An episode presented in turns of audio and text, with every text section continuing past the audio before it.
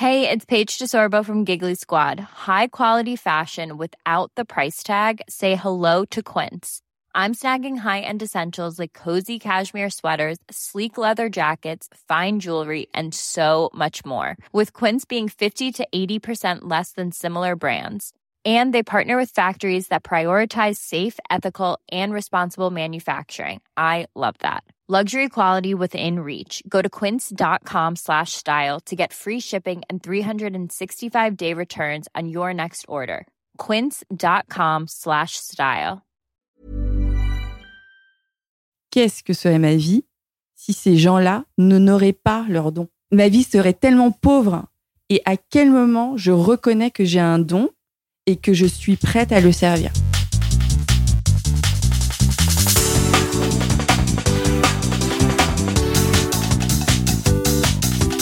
Bonjour à tous et bienvenue sur Sens Créatif, le podcast qui explore les motivations et les stratégies des artistes de l'image. Je m'appelle Jérémy Kleiss, je suis auteur illustrateur à Paris et vous pouvez me suivre sur Instagram at Jérémy Kleiss. Cette semaine, je suis hyper heureux de vous partager ma discussion avec Mai Hua, une artiste française d'origine vietnamienne basée à Paris. Mai est color designer et si vous ne savez pas ce que cela veut dire, ne vous inquiétez pas, avant de la rencontrer, moi non plus, je n'en savais rien. Dites-vous surtout qu'elle a beaucoup travaillé avec les couleurs dans le milieu de la beauté et des cosmétiques. Et elle est également l'autrice d'un blog philosophique qu'elle a tenu pendant plus de 8 ans. Et surtout, surtout, elle a réalisé deux films documentaires intitulés Les rivières et Meetings with Remarkable Men.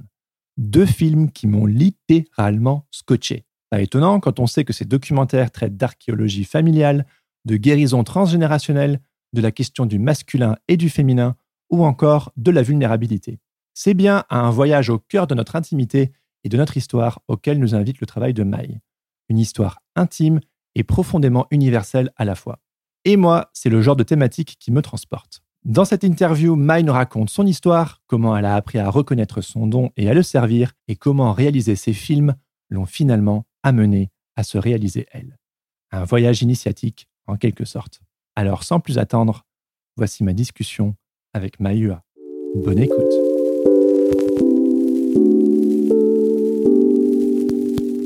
May, euh, bienvenue sur Sens Créatif. Euh, alors, juste, c'est Maï. Ah, Maï, pardon. Ouais, non, non, Ah, mais... Mauvais départ. Maï, bienvenue sur Sens Créatif. Salut Je me Jérémy. suis déjà cramé à la première seconde. Euh, merci pour ton temps. Je suis tellement, tellement content de passer ce Merci moment à avec toi. toi, tu rigoles. Je me suis plongé dans ton univers euh, ces, euh, ces derniers jours et il y a tellement de choses, tellement de sujets que j'aimerais tellement aborder avec toi. Ça appuie sur tous mes boutons, c'est terrible. Ouais, il paraît que ça appuie sur plein de boutons, ouais. c'est terrible, c'est terrible. Mais euh, voilà. Et pour commencer, est-ce que tu pourrais euh, très simplement te présenter puis me dire euh, ce qui, te motive à sortir du lit le matin? Oh, bonjour, donc je m'appelle Mai Hua. J'ai pas euh, d'étiquette sous laquelle je me reconnais et je comprends en même temps à quel point ça peut être utile pour des personnes qui me connaissent pas d'en avoir pour juste ouvrir la porte, voir ce qu'il y a derrière. Disons que je viens de réaliser deux films. Le premier s'appelle Les Rivières. C'est un film que j'ai réalisé en six ans sur ma mémoire familiale et plus spécifiquement sur ma lignée de femmes et les enjeux de la mémoire euh, transgénérationnelle. Et le deuxième film s'appelle Meetings with a Remarkable Man, que tu as vu, et euh, qui parle de, euh, qui, tente en tout cas de créer une expérience humaine dans laquelle des hommes pourraient se s'identifier et qui vise du coup à, à parler de, à cœur ouvert, avec honnêteté, euh, à faire parler des hommes euh, d'eux-mêmes. Voilà, sur une parole hyper vulnérable, Mhm. très très brute, et je trouve très belle. Ah oui, tout à fait. Ah. Voilà. Donc, euh, j'ai, j'ai, je suis en cheminement perpétuel. C'est pour ça que les étiquettes, c'est, un peu difficile. Donc, je, je préfère dire que j'ai réalisé deux films que dire que je suis réalisatrice, par exemple. Tu Ah vois, oui. c'est, je sais pas si je réaliserai d'autres films. Tu vois, je suis en train d'écrire un bouquin. Et puis, avant ça, j'ai euh, blogué euh, très longtemps. euh, parce que j'ai lancé un blog en 2011, donc il y a 9 ans. Et qui, au départ, était un blog beauté. Ouais. Donc, tu as un projet très marketé, euh, avec un- une idée, euh, euh, un fil directeur sur euh, la quête de beauté et pourquoi les femmes se font belles, qu'est-ce qu'il y a derrière, qu'est-ce que ça cache. Et puis, euh, en dessous, en fait, euh, bah, il y avait plein d'enjeux euh, intimes, de représentation, de féminité, de, du fait de grandir, du fait de vieillir, du fait de devenir mère. Et du coup, ça a donné l'objet de, de beaucoup de vidéos. Hmm. Donc j'ai filmé, euh, je sais pas, j'ai fait 300 vidéos peut-être sur ce, sur ce blog. Et puis, euh, et puis de beaucoup d'écrits aussi parce que euh, à chaque fois que je, je, je, je passais un palier, eh ben, je, je laissais une trace de ça pour, euh, pour pouvoir passer euh, à l'étape suivante. Quoi. Donc euh, voilà, c'est une évolution permanente. Ah, totalement. Et Mm. du coup, la chose qui te motive à sortir du lit? Et, et du coup, bah, la vie elle-même, hein, je pense. hein. Ouais. Je suis, assez, je suis quelqu'un d'assez vivante. Donc euh, j'aime vivre, j'aime la vie. J'aime, voilà. Ouais. Bon, ça transparaît dans tout ce que tu fais. Enfin, moi, c'est quelque chose qui m'a qui m'a marqué. C'est aussi pour ça que j'avais envie de discuter avec toi. Tu sais, genre, on parle en anglais de being a whole person. Ouais, ça, ouais. ça, c'est un truc qui me parle de ouf. Mm, mm, mm. Et euh, ouais, tu parlais de ton, ton blog, de tes vidéos, etc. Donc évidemment, euh, euh, j'ai été voir tout ça. Et donc quand on remonte à 8-9 ans, voilà, blog beauté, etc. Tutoriel. Tutoriel. Ouais, ouais, ouais. Et puis après, au fur et à mesure, on, on assiste à euh, plus de sujets sur la psycho, la spiritualité, la sexualité, le féminin, le masculin, le- tous ces trucs-là. Ouais. Et donc, on assiste un peu euh, à un cheminement personnel, un questionnement existentiel hyper profond. Et tu vas hyper dans les profondeurs. Ouais. Du coup, qu'est-ce qui s'est passé? Alors, il y a plusieurs choses. La première, c'est que, en fait, je pense que quand tu développes une curiosité pour les choses, euh, il y a un fil invisible qui, en fait, euh, si tu suis cette curiosité, va t'emmener va t'emmener vers le, le, le détricotage du pull, quoi. Ouais. Tu vois Et puis, tu vas tirer le fil et tirer le fil. Tu sais qu'à la fin, il n'y a plus rien, tu vois Mais c'est euh, en même temps euh, passionnant de voilà, de comprendre les entrelacements, de comprendre euh, perpétuellement ce qui, ce qui te fait, quoi. Parce que du coup, bah, tu peux le défaire, tu peux le refaire. Et puis, c'est là que tu crées ta vie, en fait. Ouais. Et je pense que cette idée de créer sa vie, tu vois, surtout en ce moment où on, a, on est confronté individuellement et collectivement à, à rencontrer notre inconscient, à voir de quoi nous sommes faits, comment nous sommes programmés et comment, du coup, on peut, à cet endroit-là très douloureux, nous libérer, Hmm. aimer plus et du coup devenir une personne complète, ben, moi, ça me passionne. Et effectivement, c'est un pas après l'autre et euh, on commence par un tutoriel beauté. Mais si tu tires le fil, et ben derrière, il y a des... il y a- derrière ce, ce désir de validation, derrière ce désir de cette quête de beauté, derrière ce, et ben il y a plein de questions qui euh, sont des questions d'identité, euh, des questions de comment je m'inscris culturellement, comment, qu'est-ce que je fous là, quoi, Mhm. qui, euh, qui sont passionnantes. Et du coup, comme de toute façon, c'est que qu'on est tous ignorants, Ouais, alors, personne, sait, euh, voilà, personne ne sait ce qu'on fout là. Donc ça, c'est la base. Du coup, c'est un espace de libération incroyable. Et donc voilà, c'est la métamorphose perpétuelle, quoi.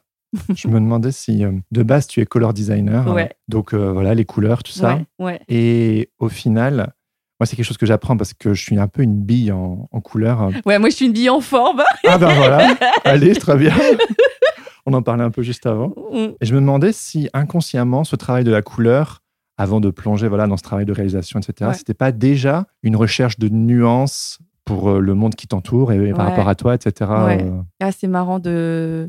Alors, je l'ai jamais vu comme ça, mais c'est en même temps l'évidence. En fait, derrière le travail sur les couleurs, donc juste que je je- j'explique euh, un tout petit peu ce que ça veut dire parce que je- Oui, c'est pas. un métier. Avant toi, je, je ne connaissais pas. Hein, je... Color designer, quoi?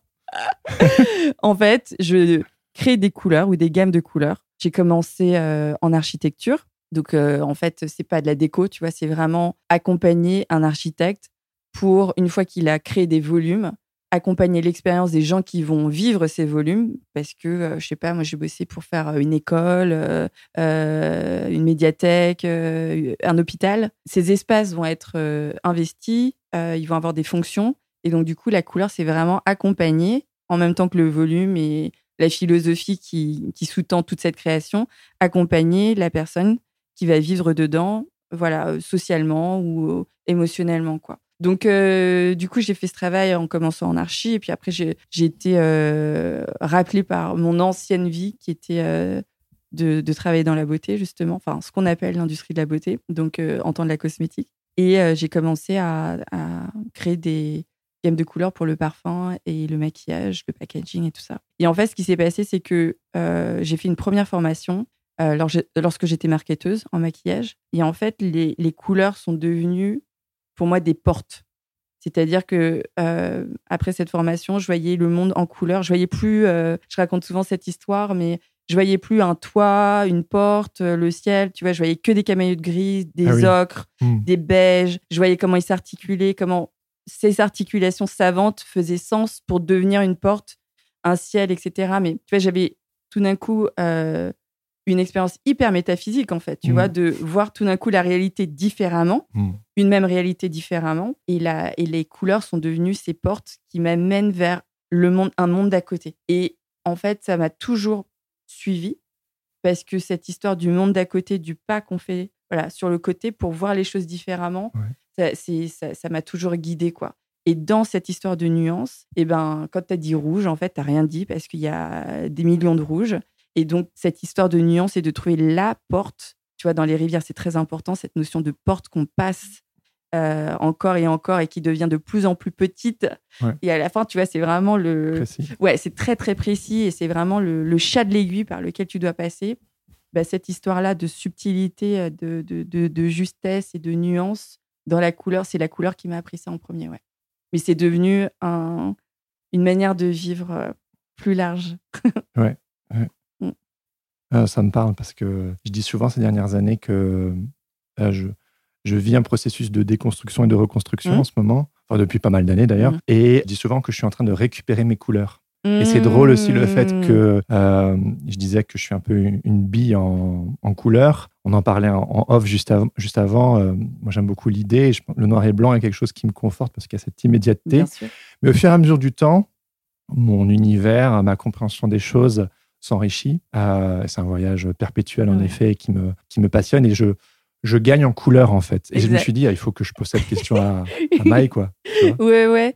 Mais c'est marrant parce que dans le travail spirituel, tu as cette idée d'ouvrir ta palette. C'est-à-dire que moi, par exemple, euh, j'ai deux grosses majeures en, en couleur. Je suis, entre guillemets, c'est bizarre de le dire, mais je suis très forte en rose, je suis très forte en bleu. Ok. euh, ça ne veut pas dire que le jaune est une mauvaise couleur. Mais ça veut dire que si tout d'un coup, on me demande d'aller euh, explorer le jaune, ça va étendre ma palette. Et donc, du coup, ce truc de. On en parle aussi beaucoup en ce moment, euh, tu vois, dans, dans, les questions raciales, dans les questions de genre, cette histoire de singularité et qu'une singularité n'en vaut pas plus qu'une autre, hmm. et de mettre les choses à plat, tout ça, ça me parle énormément. Et du coup, je pense que dans notre cheminement et dans cette idée de devenir whole, de devenir complet, hmm. il y a ce truc d'ouvrir euh, son champ coloriel, quoi. La ligne, euh, tu sais, il y avait eu ce, débat au XVIIe siècle sur euh, c'est quoi une peinture? Et il y a eu le débat, bah, est-ce que c'est du coloris ou est-ce que c'est du dessin? Et le dessin, c'était de l'ordre de l'idée. Euh, voilà, une ligne, elle est pensée, elle est posée et elle sert une idée, alors que la couleur a toujours été du côté charnel, sensuel. Et ça ne veut pas dire que euh, une ligne peut pas être sensible et qu'une couleur peut pas être un bloc, un monolithe et, quelque chose de transcendant. Mais, mais j'aime bien cette idée de, de toujours, c'est mon côté peut-être un peu bouddhiste, euh, c'est de toujours avoir euh, différentes euh, manières de voir les choses pour, pour créer ta troisième voie. Quoi. Ouais, ah, la troisième voie. The third way, ça, ça, me parle grave. Quoi. Et, aussi s'autoriser à dépasser des. Exactement, à dépasser tes narratifs. Ouais, tu vois. Lignes, ouais. Mm. Bon, bah, du coup, en parlant de dépasser ses narratifs, donc qu'est-ce qui s'est passé pour revenir à cette. Oui tu sais, ah quand on regarde les vidéos, les vidéos, donc du coup, beauté, machin, couleur, et puis voilà, cette cette euh, plongée dans les profondeurs de l'âme. Mm, mm. Euh, qu'est-ce qui s'est passé ah euh, Quel est bah, le tipping point? Le tipping point, il y en a eu, il y en a eu plein. Mais le, alors, le premier, c'est à force de filmer des femmes qui se faisaient belles, je me suis dit, mais c'est étrange parce qu'en fait, je filme exactement la même chose à chaque fois. C'est une femme en surface qui va mettre un peu de poudre, un rouge à lèvres, un mascara. Et pourquoi est-ce que je reviens sans cesse? Il y a certainement quelque chose en dessous qui fait que je, que je reviens. Il y a une réponse, en fait, que je que pas vue alors que je les filme à chaque fois. Et cette réponse, en fait, au bout d'un moment, ben, je l'ai vue, c'est que ce que je cherchais à chaque fois, c'est ce point, il y a une minute, il y a une seconde où les femmes se regardent dans le miroir avec énormément de bienveillance. Et donc, euh, ce que je cherchais dans l'expression, dans cette quête de beauté, c'était une idée de reconnexion. Et de reconnexion qui est vraiment beaucoup plus profonde que juste mettre une crème ou tu vois, te barbouiller. C'est pas la même gestuelle que passer sous la douche. Ou, tu vois, il y a un truc de. Je me. Je suis pas exactement moi-même quand je me lève du, du lit.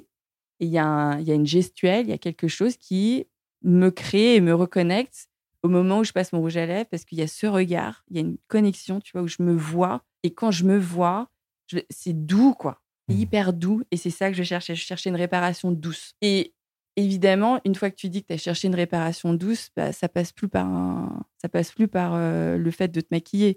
Tout d'un coup, tu dis Ah ouais, mais cette réparation douce, je peux l'avoir en méditant, en marchant, en chantant, en parlant avec mes enfants. Enfin, tu vois, du coup, cette histoire de reconnexion, ben, j'ai cherché d'autres choses qui reconnectaient. Donc, j'ai commencé à filmer, par exemple, beaucoup d'artistes pour essayer de comprendre. J'ai euh, filmé ensuite euh, euh, ouais, des artisans, je le fais toujours d'ailleurs. Et puis, à un moment donné, venaient devant ma caméra, bah, déjà des hommes, pas uniquement des femmes, mais aussi des riens, en fait. Mmh. Donc, et à la fin, c'était une femme que je connaissais pas, mais que j'aimais beaucoup, qui m'invite chez elle. Et puis, en fait, elle fait une tarte avec ses mômes, quoi. Et puis, c'est tout, en fait. Et ce rien du tout, hmm. et eh ben, c'était tout. C'était euh, tout d'un coup s'autoriser à ne pas être dans le faire quelque chose, dans le démontrer quelque chose pour, pour avoir de la beauté, quoi. Et puis. Euh, c'est l'être. C'est l'être, ouais, c'est l'être. Et puis, ce que j'ai compris aussi, et ça, c'était vraiment très important pour moi, c'est qu'en fait, de la beauté, il y en a partout et tout le temps. Simplement, on n'est pas toujours capable de le voir et capable de la reconnaître. Mais j'avais pas besoin. Enfin, ça partait d'un point de vue très arrogant, en fait, de, vouloir capter de la beauté, d'en laisser des traces. Et en fait, il y en a tout le temps. Enfin, la beauté n'a pas besoin de moi et de mes films pour exister, tu vois. Donc, euh, ça, ça m'a aussi euh, beaucoup changé parce que euh, bah, je filme très peu maintenant, par exemple. Et, du coup, j'ai ce truc de j'ai pas de, j'ai plus besoin de compenser ou de, de filmer non-stop pour essayer de comprendre euh, où ça se passe, parce qu'en fait, ça se passe tout le temps en dehors de moi, quoi. Ouais. Donc ça m'a ça, ça Faudrait filmer tout le temps, quoi, sinon. Ouais, ouais, ouais. Et du coup, ça m'a beaucoup relaxé, ça. Et puis, euh, et puis, je pense qu'il y a eu un gros événement dans ma vie, c'est quand même la rencontre avec mon amoureux, mmh. avec euh, Jerry, il y a quatre ans et demi, qui a tout changé parce que euh, c'est une personne et une relation qui m'a obligée en fait à grandir, mais beaucoup. et, et, du coup, ça m'a obligée. si tu veux, c'était, c'était comme une langue étrangère que je devais parler. C'est-à-dire C'est-à-dire que je me suis rendu compte que aimer quelqu'un, être vulnérable, c'était euh, des choses que je pouvais, dont je pouvais avoir des pour lesquelles je pouvais avoir des sentiments très forts. Euh, je dis pas que j'aimais pas avant, mais pour lesquels j'avais aucune compétence. Du coup, euh, j'ai dû apprendre. Et du coup, il a fallu déconstruire beaucoup de choses et tout ce, toute cette quête qui était déjà là et mhm. cet intérêt, cette curiosité qui était déjà là. Et puis aussi ce truc de la, de la petite fille parfaite et de l'étudiante parfaite et tout. et ben du coup, j'ai dû les utiliser. Une partie les détruire et une partie garder ça pour pouvoir aller étudier euh, bah, la voix du cœur, quoi. Tu vois, un truc euh, enfin qui paraît presque sectaire à dire, alors qu'en fait, pas du tout. Ça devrait être qu'on le cœur de n'importe quelle vie, je trouve. Bah, bah, bien sûr. Pourquoi ce serait sectaire hein? Non, mais je sais pas. On est, j'ai toujours, euh, j'ai encore en fait une difficulté euh, dans dans dans un, une construction très cartésienne. Ouais, c'est ça. Euh, à parler d'amour. Alors que c'est exact. Enfin, je ne fais que ça. Hein. Je, je, je, je, vis, respire et mange pour ça. Mais euh, c'est aussi simple que ça, en fait. C'est euh, apprendre à aimer et à être aimé. C'est aussi simple que ça. Et c'est compliqué. Et c'est très compliqué. c'est très compliqué. C'est très, très compliqué. Mmh, mmh, mmh, et puis, c'est ce que tu mets aussi en image, enfin, ce que tu as mis en image à travers tes vidéos. Ouais. Et donc, du coup, comme tu disais au tout début, donc tu as créé deux films, Les Rivières et Meetings with Remarkable Men, que j'ai vus tous les deux et qui m'ont énormément touché. Et je me demandais pour, pour ces deux films, enfin, commençons par Les Rivières, à quel moment tu t'es dit, punaise, je dois faire un film. C'est plus fort que moi? ouais, c'est plus fort que toi. C'est ça le, la clé. Hein. Alors, il y a eu trois déclics pour les rivières. Le premier, c'est que euh, je fais ce blog à travers toutes ces vidéos, il y a eu un moment où j'ai commencé à filmer ma mère. Il y a eu un moment où j'ai commencé à filmer ma famille. Et en fait, il y a eu un moment où la communauté m'a dit Mais Maï, t'es prête pour un long? Vas-y, quoi. Vas-y, on t'attend, on te soutient. Prends confiance et euh, t'es tout à fait capable. Donc, ça, ça a été une première chose. Il y a une deuxième chose, bien avant, c'est-à-dire euh, il y a dix ans, où en fait, j'ai ramené ma grand-mère euh, et mon grand-père au Vietnam. Et, ils étaient accueillis par un de mes oncles là-bas qui, m'annonce en fait que je viens d'une lignée de femmes maudites. Bon, ça m'a évidemment énormément choquée. Et ça m'a énormément choquée parce que j'étais fragilisée à ce moment-là. Et en même temps que ça m'a choquée, ça m'a mise en route. Quoi. Ça m'a mis en mouvement parce que c'était une malédiction qui concernerait les femmes de la famille. Euh, il m'a fait toute une démonstration avec un arbre généalogique et tout pour me montrer, bah, tu vois bien que. Et moi, j'ai une fille et je me suis dit, mais si je fais rien, en fait, euh, je vais transmettre ça à ma fille, quoi. Et ça, c'est pas possible, en fait. Donc ça, ça a été le deuxième déclencheur. Et puis après, bah, j'ai fait euh, voilà des thérapies, du yoga, de la méditation, tout ce qu'il faut. Et puis, je sens quand même que quelque chose persiste. Mon oncle meurt quatre ans plus tard. Ma grand-mère qu'on avait ramenée décompense de son Alzheimer et on décide de la ramener en France. Et en fait, le fait de la ramener en France, ça c'est le troisième déclic, fait que toutes nos relations qui avaient été cristallisées par nos séparations géographiques vont se reliquéfier en fait. Et toute euh, la constellation familiale va se remettre en mouvement avec euh, toutes les joies qu'on a vécues, mais aussi toutes les peines qui sont remontées avec. Donc, euh, toujours ce truc de complet, tu vois. Euh, donc, euh, on était des êtres incomplets, mais aussi dans des relations incomplètes. Et en fait, à un moment donné, on a choisi de, de faire face et de compléter. Et en fait, on, s'est dit, on s'est dit, on va documenter le retour de cette grand-mère. Il se trouve qu'elle se remet à vivre, tu vois, au bout de deux mois après son, son, son retour en France de manière quasi miraculeuse, qui n'est pas du tout miraculeuse, mais disons qu'on me l'aurait raconté, je l'aurais pas cru. Ah, c'est frappant dans le film. C'est incroyable. Donc, euh, elle revient de, parmi les morts. Et, euh, et puis, bah, en même temps qu'elle revient, euh, tout le reste. tout le reste va revenir. Et ce film qui devait nous embarquer dans un truc très, très pas léger, parce que voilà, filmer une, une, femme qui est vraiment au bord de, du gouffre et d'une mort annoncée se remet à marcher, danser, parler c'est assez extraordinaire et c'était le, projet que j'avais. Mais évidemment que derrière tout ça, il y a encore une fois des désirs qui sont plus profonds, qui sont cachés, qui sont inconscients, mais qui, euh, qui sont à la porte et qui disent non, non, ma belle, il faut que tu ailles plus loin que ça. et donc, c'est ce qui s'est passé avec les rivières. C'est pour ça que ça m'a pris six ans, en fait. Parce que j'ai mis beaucoup, beaucoup de temps à comprendre ce que j'étais en train de faire. Euh, et tout le monde a mis beaucoup de temps, en fait. Et donc, on a eu très peur, parce qu'en fait, c'était euh, refondre totalement nos relations. Ah euh, c'était aussi recréer le passé, recréer nos narrations. Et en fait, la vérité, c'est un truc qui est pas facile. Et à un moment donné, je crois qu'on a compris que ça allait pas être facile. Et, on a eu très peur. On a eu et donc euh, on a eu très peur sans comprendre qu'on avait peur, bien sûr. Donc on s'est beaucoup engueulé. Enfin, ça a été stratosphérique. Ah stratosphérique. Les rivières, ça a été je pourrais plus jamais refaire ce projet. Ah, mais je comprends. Jamais, jamais. Et en même temps, aujourd'hui encore, le fait de le partager continue de me faire grandir, continue de, de me faire évoluer, quoi. C'est incroyable. En fait, il y a eu, il y a eu en fait trois années de tournage, trois années de montage. Il y a eu une année où en fait ça s'est recoupé, donc ça fait cinq ans.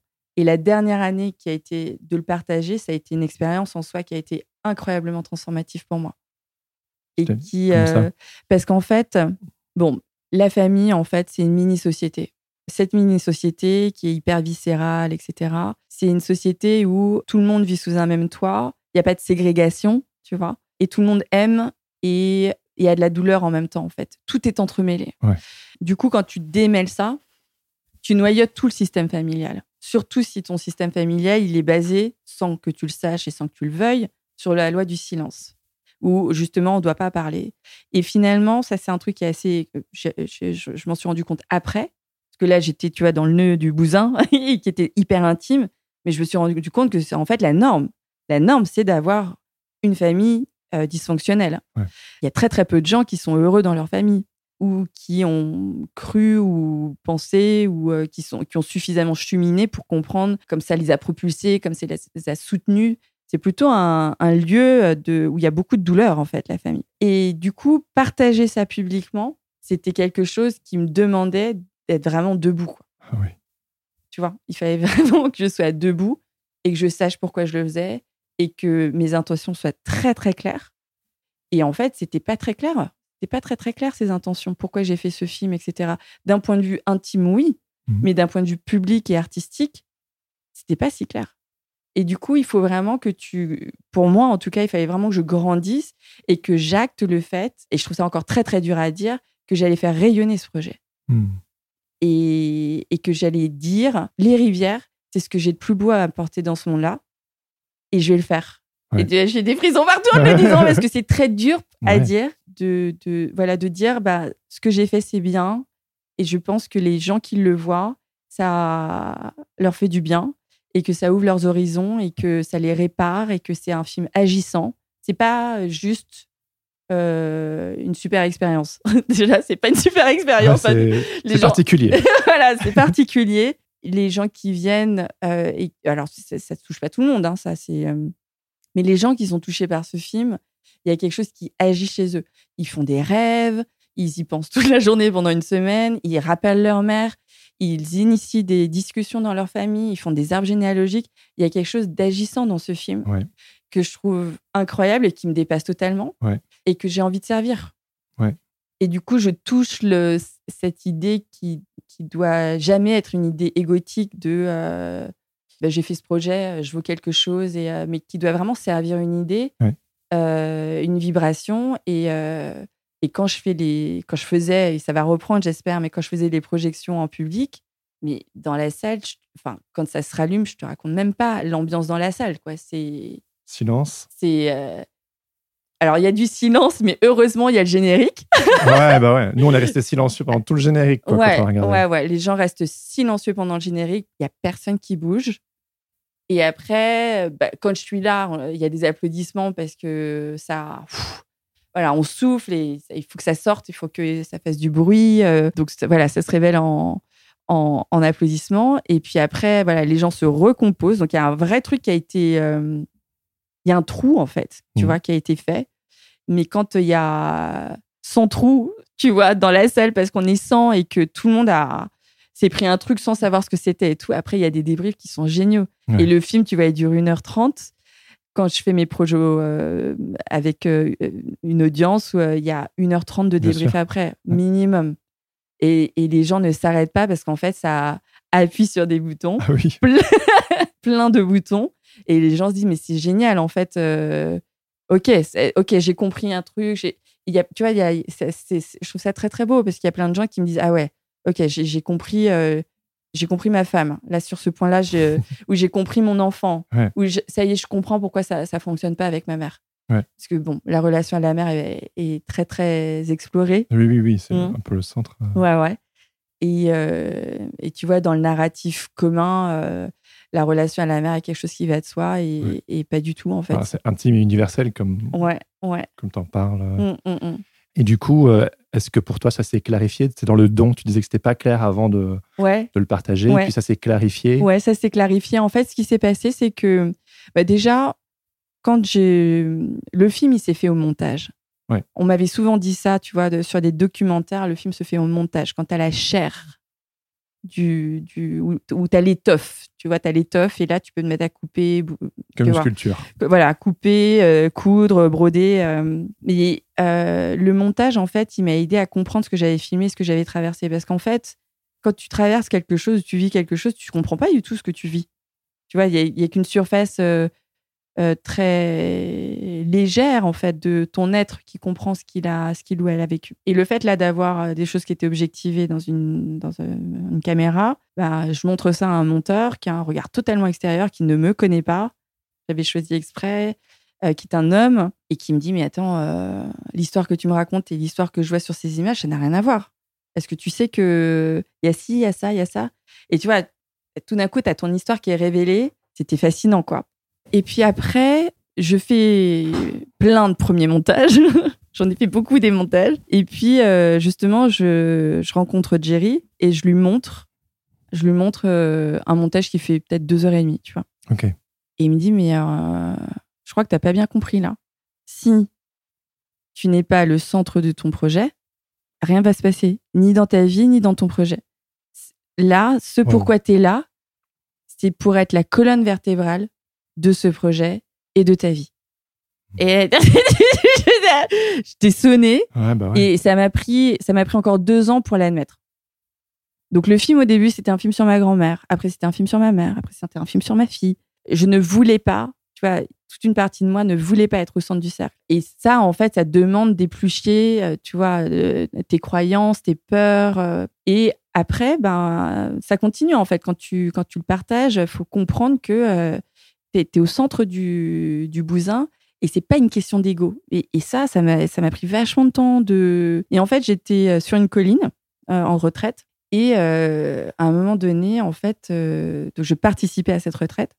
Et euh, la, la, chanteuse qui fait partie de, des, on va dire, des encadrants chante. Et puis le chaman qui fait partie des encadrants fait ses rituels et tout. Et puis je me disais, mais qu'est-ce que serait ma vie si ces gens-là n'honoraient pas leurs dons Ah oui.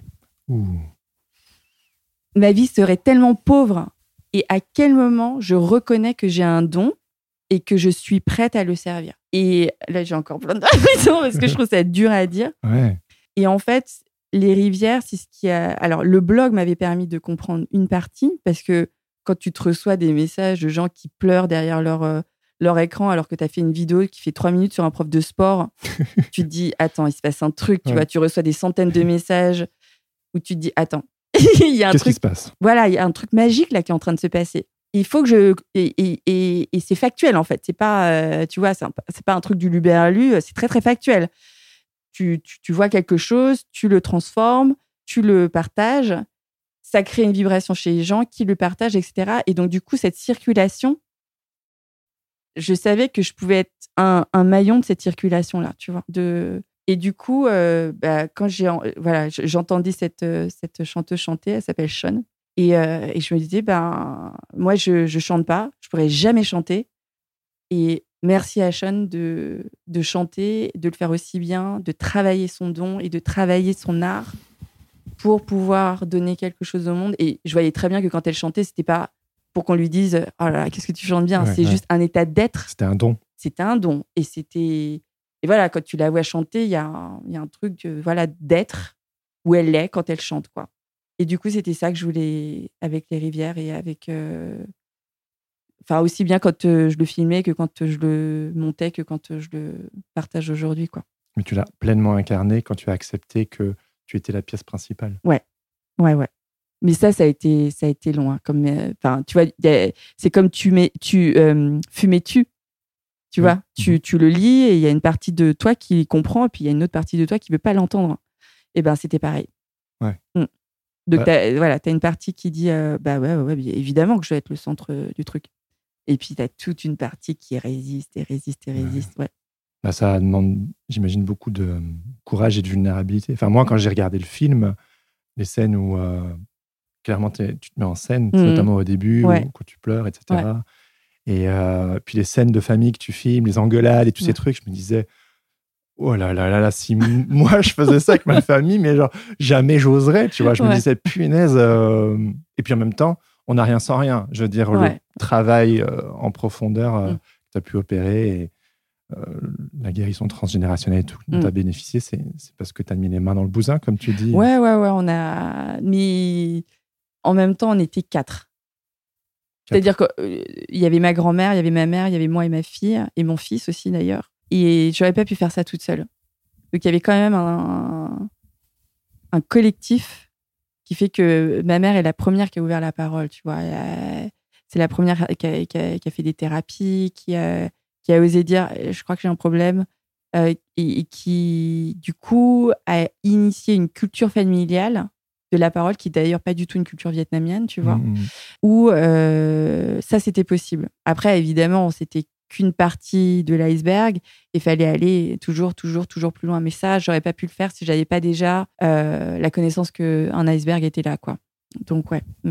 Mais c'est en ça que tu as pu te réaliser. Tu disais. euh, Bien sur sûr, bien Internet sûr. Tu as mis trois ans à, filmer, trois ans à le monter. Ouais. Et c'est ces trois ans-là qui t'ont réalisé. quoi. Ouais, exactement. Il y a cette Ouais. fameuse phrase en anglais qui dit. euh, je fais tout le temps des anglicismes. Voilà, les auditeurs ont l'habitude, c'est quoi? C'est creating to unfold your inner self. Ouais, to unfold. Et ce unfolding, c'est un truc. euh, moi, ça me va les anglicismes parce que Jerry est anglais. Ah Donc- oui, c'est vrai.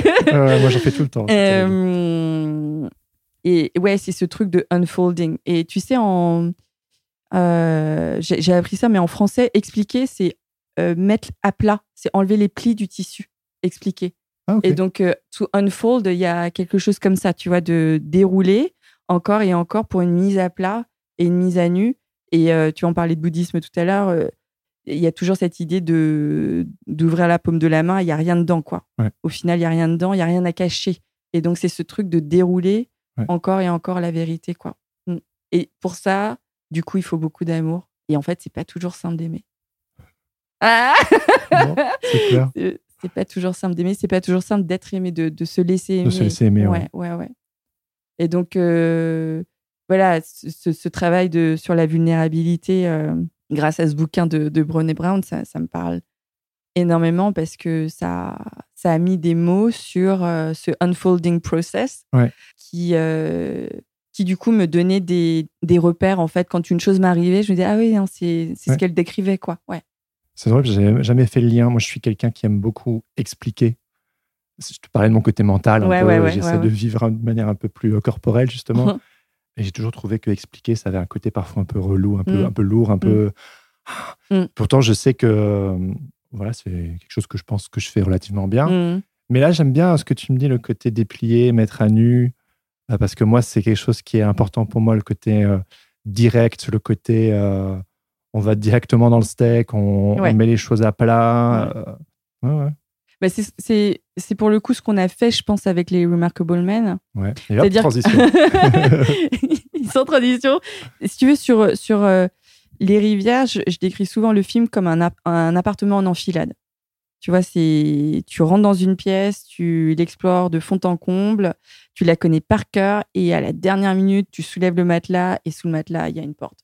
Et du coup, bah, tu dois, tu dois l'ouvrir cette porte parce qu'une fois que tu l'as vue, ben, tu, tu vas pas faire comme si. Donc tu l'ouvres et puis tu rentres dans une autre pièce, etc. Et tu as ce truc qui unfold, une pièce après une, une autre, etc. Et dans les Remarkable Men, on avait une approche beaucoup plus frontale où, euh, bah, pour présenter le projet, en fait, euh, c'est un projet que j'ai toujours voulu faire avec Jerry parce que Jerry est thérapeute, il est thérapeute euh, humanistique. Et il a la particularité d'avoir des groupes d'hommes, des groupes de parole d'hommes. Ces groupes de parole se réunissent toutes les deux semaines. Euh, ils sont huit ou neuf à chaque fois. Et ces hommes, en fait, euh, enfin, certains de ces groupes ont, ont 20 ans.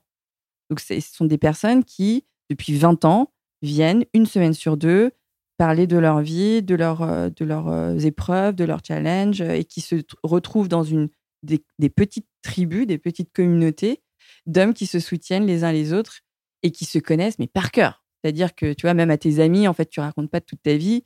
Là, tu vois, c'est à la vie, à la mort, quoi. Et moi, j'avais été, euh, enfin, je sais pas, je trouvais ça passionnant, sauf que j'étais une femme et que euh, je pouvais pas les filmer dans leur processus parce que le fait d'amener ma caméra allait euh, inévitablement transformer leurs paroles, leur manière d'être, etc. Et puis, euh, MeToo est arrivé.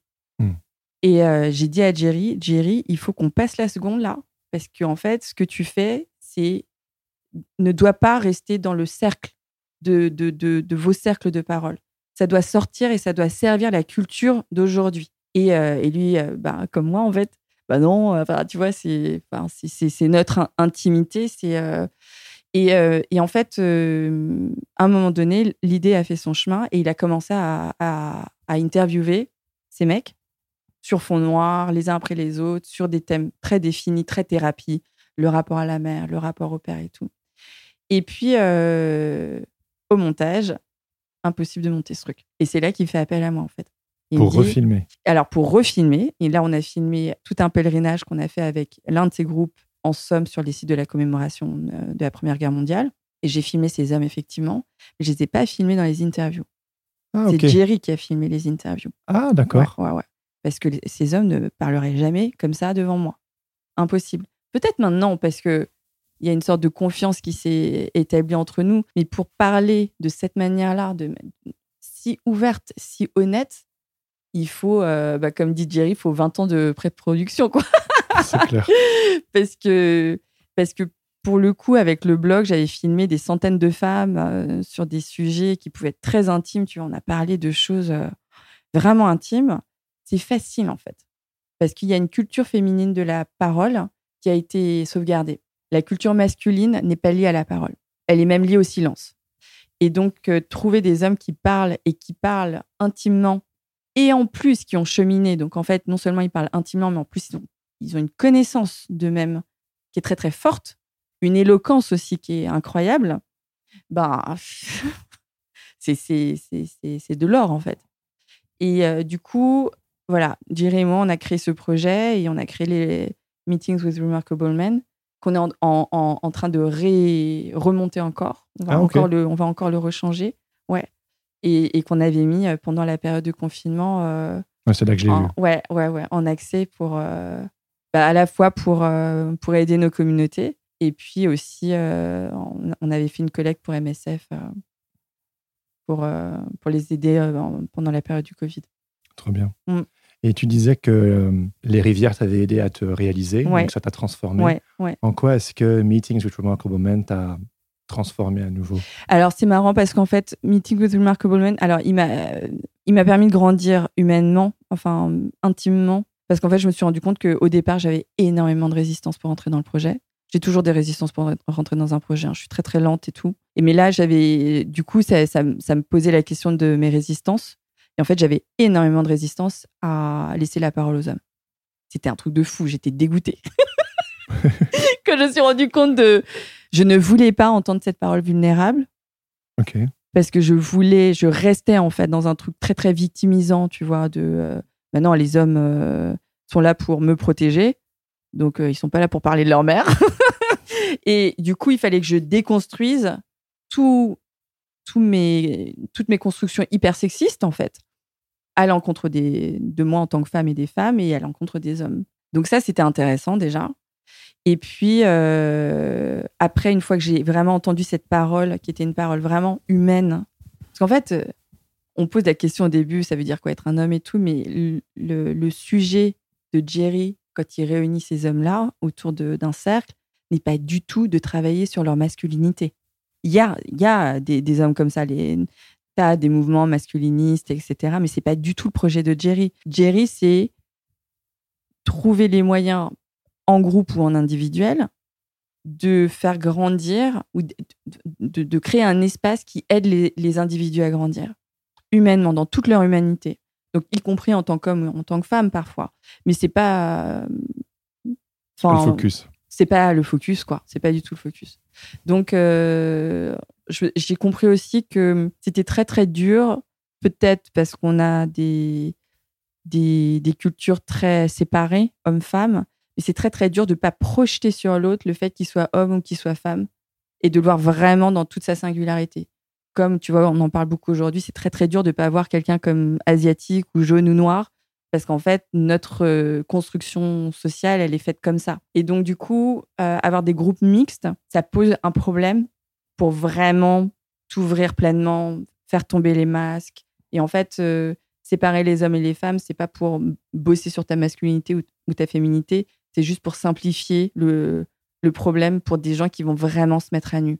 Ouais. C'est très, ça fait très, très peur de se mettre à nu. Et pour un homme, ça fait très, très peur de se mettre à nu devant une femme. Ouais. Voilà. Mm, mm.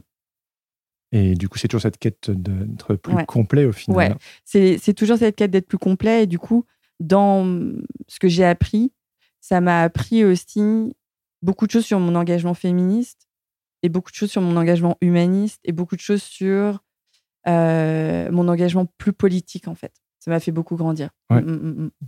Ça t'a transformé. Oh, ça m'a totalement transformé. Ouais. Et euh, du coup, tu parlais des euh, retours sur les rivières. Ouais. Allez, Louis Marco Ballman, c'est fou. On a des retours.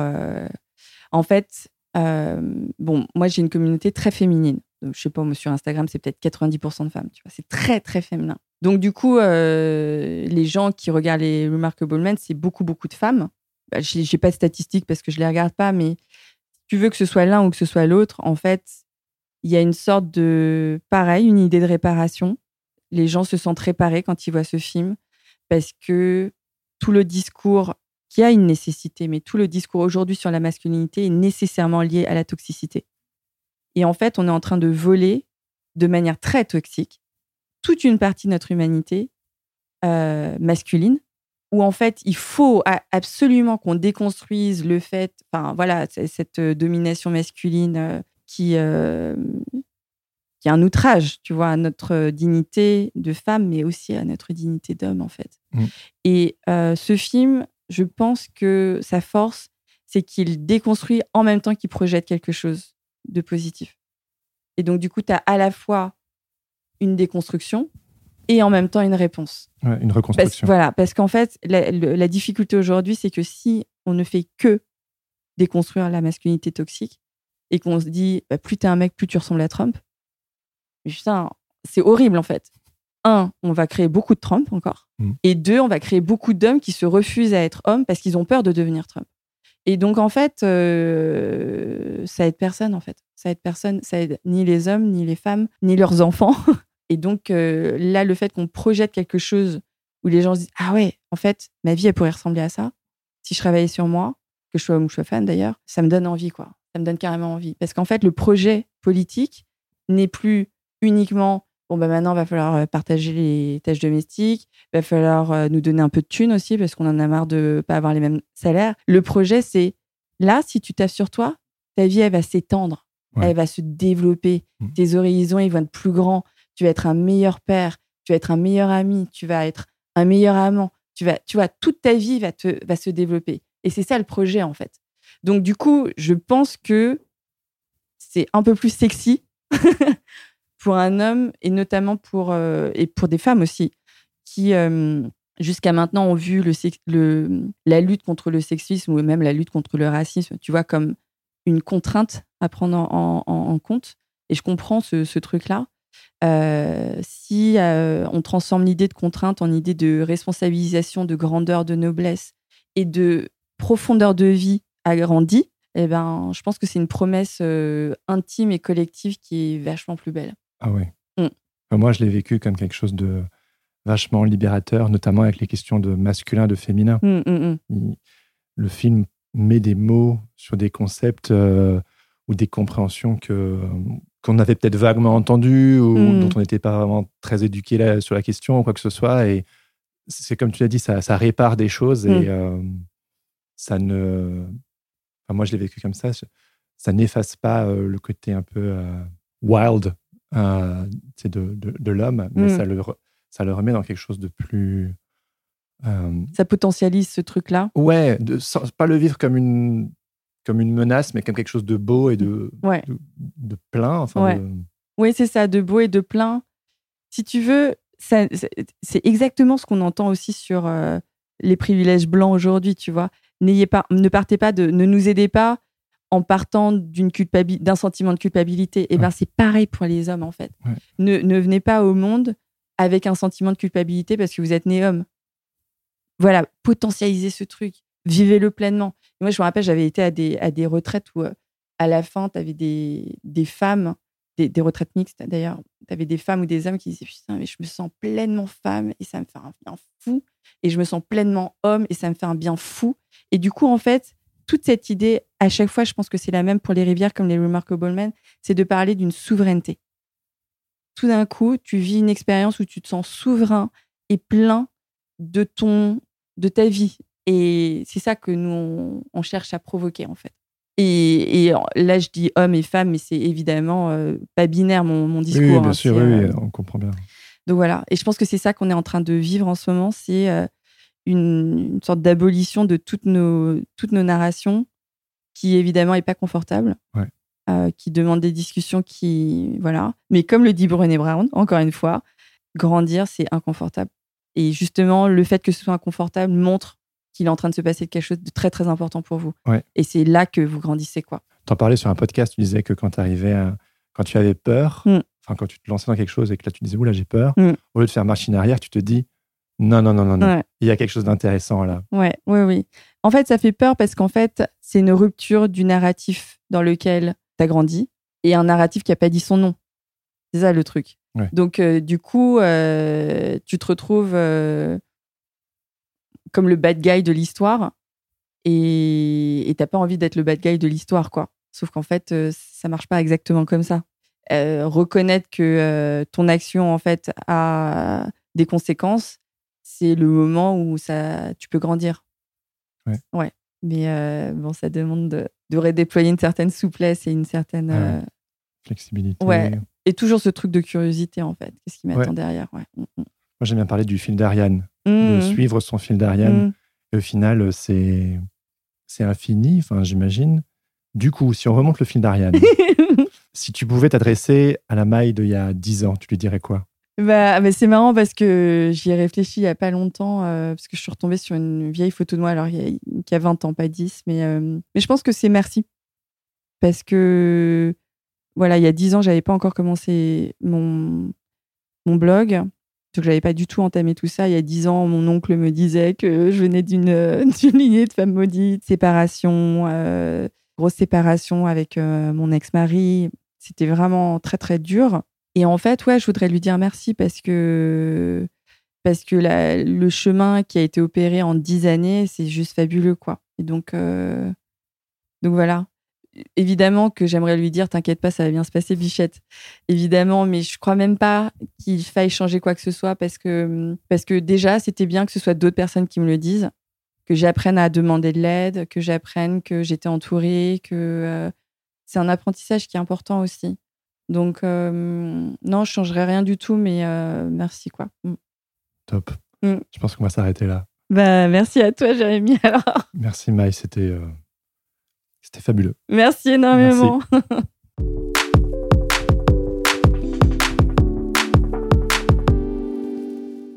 C'était ma discussion avec Maïua. Un très grand merci Maï pour ton temps. J'ai passé un excellent moment en ta compagnie. Clairement, on aurait pu discuter de tout ça pendant des heures. Et si ça vous a fait le même effet, Maï est plutôt du genre à énormément partager du contenu sur les réseaux sociaux. Donc si j'étais vous, je filerais sur Instagram pour aller jeter un petit coup d'œil à tout ça. Suivez-la sur son compte perso, mais aussi sur les comptes dédiés à ces deux films. D'ailleurs, en parlant de son nouveau film, Meetings with Remarkable Man, celui-ci n'est malheureusement pas encore disponible publiquement. Mais vous allez me dire, comment t'as fait pour le regarder alors? Eh bien, comme mentionné brièvement durant notre discussion, May et Jerry avaient gratuitement mis à disposition le film pendant la période de confinement. On va dire que la thématique s'y prêtait plutôt bien, vu le contexte.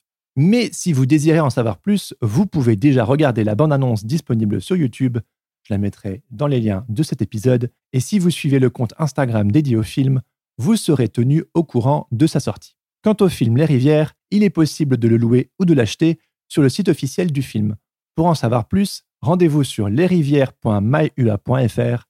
Comme d'habitude, vous retrouverez les liens de tout cela dans les notes de cet épisode. Si vous ne voulez plus jamais louper un épisode de Sens Créatif, vous savez ce qu'il vous reste à faire. Ben oui, je vous invite à vous abonner sur vos applications de podcast et à me suivre sur les réseaux sociaux. Vous pouvez également vous abonner à ma newsletter afin de recevoir toutes les semaines, en plus des liens et des notes de chaque épisode, une recommandation pour vous accompagner dans votre vie d'artiste freelance. Un grand merci à vous tous qui partagez le podcast autour de vous. Le bouche à oreille, il n'y a pas mieux. Merci également à tous ceux qui ont pris quelques minutes afin de me laisser quelques étoiles et un commentaire sur Apple Podcast. Ça me fait énormément plaisir de lire vos messages et ça aide vraiment le podcast à se faire connaître. Et pour finir, si d'épisode en épisode ce podcast vous encourage et vous inspire, je vous invite à devenir membre du club Sens Créatif en soutenant financièrement le podcast sur Patreon. Les contributions démarrent à 2 euros par épisode, soit le prix d'un petit café, et votre aide me permet de développer ce projet afin de toujours plus vous offrir un contenu de qualité. Me soutenir sur Patreon, en plus de soutenir un projet qui vous tient à cœur, c'est aussi un moyen d'avoir accès aux coulisses du podcast, des infos en avant-première, l'occasion de poser des questions pour des invités à venir, et bien plus encore. Pour en savoir plus, visitez patreon.com slash podcast. Je termine en remerciant mon ami Adrien Guy pour la musique de ce podcast. Allez jeter un œil sur ses réseaux sociaux à Adrien Guy Musique. ou écouter ses morceaux sur sa page SoundCloud. Et je remercie également Adrien Grenier, ça fait deux Adrien à remercier, marrant, pour le montage de cet épisode. Sur ce, je vous donne rendez-vous la semaine prochaine pour un nouvel épisode. En attendant, bonne semaine à tous et surtout, restez créatifs. Ciao ciao Planning for your next trip? Elevate your travel style with Quince. Quince has all the jet setting essentials you'll want for your next getaway, like European linen, premium luggage options, buttery soft Italian leather bags, and so much more. And is all priced at 50 to 80% less than similar brands. Plus, Quince only works with factories that use safe and ethical manufacturing practices. Pack your bags with high-quality essentials you'll be wearing for vacations to come with Quince. Go to quince.com slash pack for free shipping and 365-day returns.